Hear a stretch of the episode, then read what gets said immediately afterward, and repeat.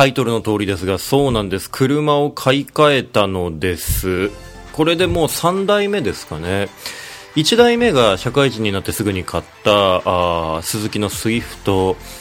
で2台目が2017年の秋に購入した日産のエクストレイルコンパクトカーから SUV にっていう感じでしたが今回は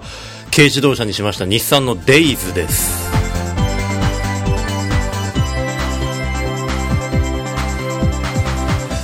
西暦2022年1月3日月曜日夜17時11分ぐらい収録のテクノロジートークステーション第1256回目おはようございます。テクノでございます。えーと、もう3代目ですね、まあ、あの本編でいろいろ話しますけれども、まあ、これにもちゃんとした理由があるというかそんなに車好きでもないし車の知識がこう詳しいわけでも全然ないので、まあ、なんかいろいろものすごく深く考えてとかっていうよりは本当にいろんな理由があっての、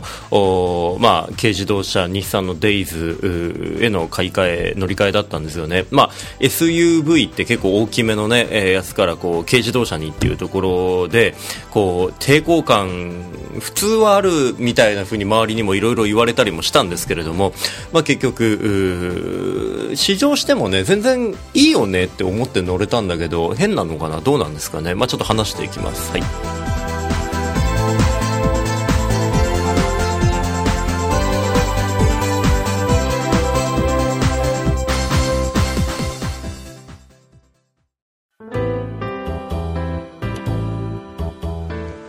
ということで、えーまあ、さっきも言ったんですけれども、まあ、社会人になって最初に中古車でスズキのスイフトを、えー、買いました、まあ、なんか札幌の、ね、大きいなんか中古車屋さんみたいなところに少年野球のコーチだった方が働いててそこの、まあ、つてじゃないんですけど、まあ、知り合いがいた方が安心だよねみたいな感じで、まあ、あの買ったのが最初、スズキスイフトのかなり安いやつでしたね。まあ、ある程度働いて、お金ある程度貯まった時に、なんか新車でも次乗りたい車買えばいいんじゃないか、みたいな発想での中古車だったわけです。で、2代目が北海道右下で働いてた時、2017年の秋にスズキのスイフトから乗り換えで、えーと、日産エクストレイル、今度は新車で、えー、買ったんですけれども、まあ、ちょっとここからがちょっと話なんですけれども、まあ、あの残価クレジットってていうので購入をしてて、まあ、要は自動車ローンではないっていうことですね、まあ、当然あの一括払いでもなくですよ、えーと、残価設定ローンっていうので、うんと、どどういうものって言ったら分かるのかな、うんと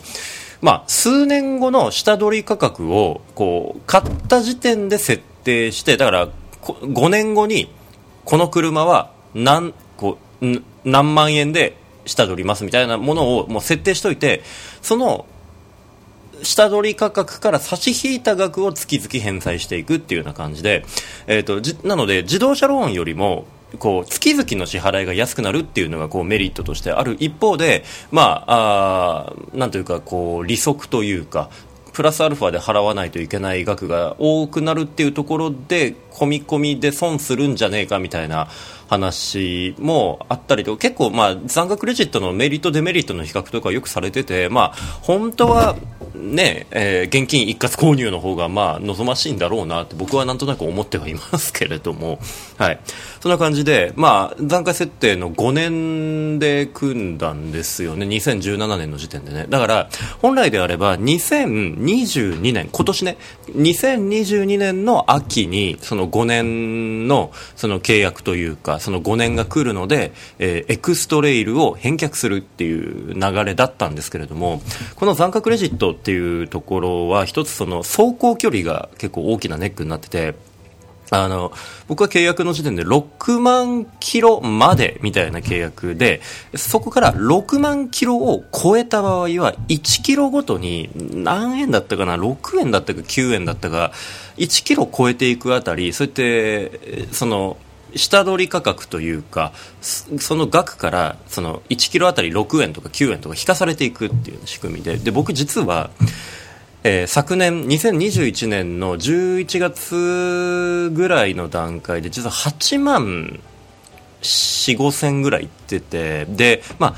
その契約のルールの中にはその、まあ、6万キロを超えた場合は1キロあたり何円ずつ引かされていきますよと。でなお9万キロを1キロでも超えた場合についてはあ返却ができませんと。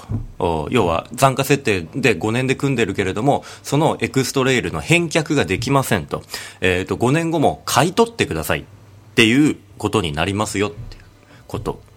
まあ今の車だし、エクストレイルだしっていうところもあるから、実際5年以上は全然車の寿命的には乗れはするんだけど、5年以上乗る体で、えー、行くのであれば、残価クレジットにする意味があんまりないというか、わかりますかね？その、ね、っていうこと、なんていうか、その、5年で、その、ね、その下取り価格で戻して、で、それを、また頭金とかにしながらあ次の車につなげていくみたいなことができるのが残価クレジットの良さだからまあなんていうか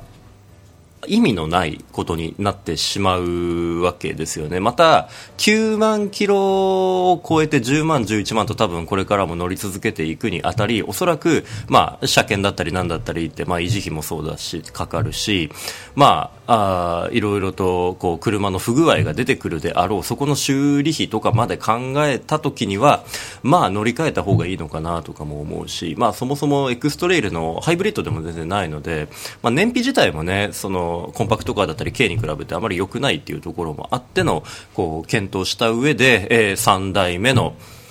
日産デイズへの乗り換えっていうことになりました。まあ、なんとなくちょっと中古でもいいかなとも思ったんですよね。今、札幌の隣町に住んでるもんだから、で、全然車の、その、運転する距離がかなり短くなったというか、やっぱ北海道右下にいた時は同等なので、やっぱちょっと買い物行くとか、ちょっと遊びに行くになっても、やっぱり、ね、かなりの距離ですよ。往復で本当100キロ超えたりとか簡単にするもんだから、やっぱり走行距離かなり大きいんだけれども、まあまあ、札幌の隣町だと、札幌と自分が住んでるところの往復とかはまああっても、それでもまあ往復で100キロなんて行くはずもないですから。で、まあ今、ね、ニュースでも言われてる通り、もう寒波のおかげで、もうね、北海道結構どこもかしこも雪というか、まあ今日1月の3日もあんまり天気良くないんですけれども、っていうね、こう、辺り一面雪山みたいなね、感じで、やっぱりちっちゃい車の方がそういう時にストレスは感じにくかった。日産エクストレイルの方がやっぱり多くの人乗りやすいとかやっぱ疲れないとか言うんだけれども正直その冬の道のストレスっていうところでいくと確かに K の方がガタガタとか揺れは感じるけれど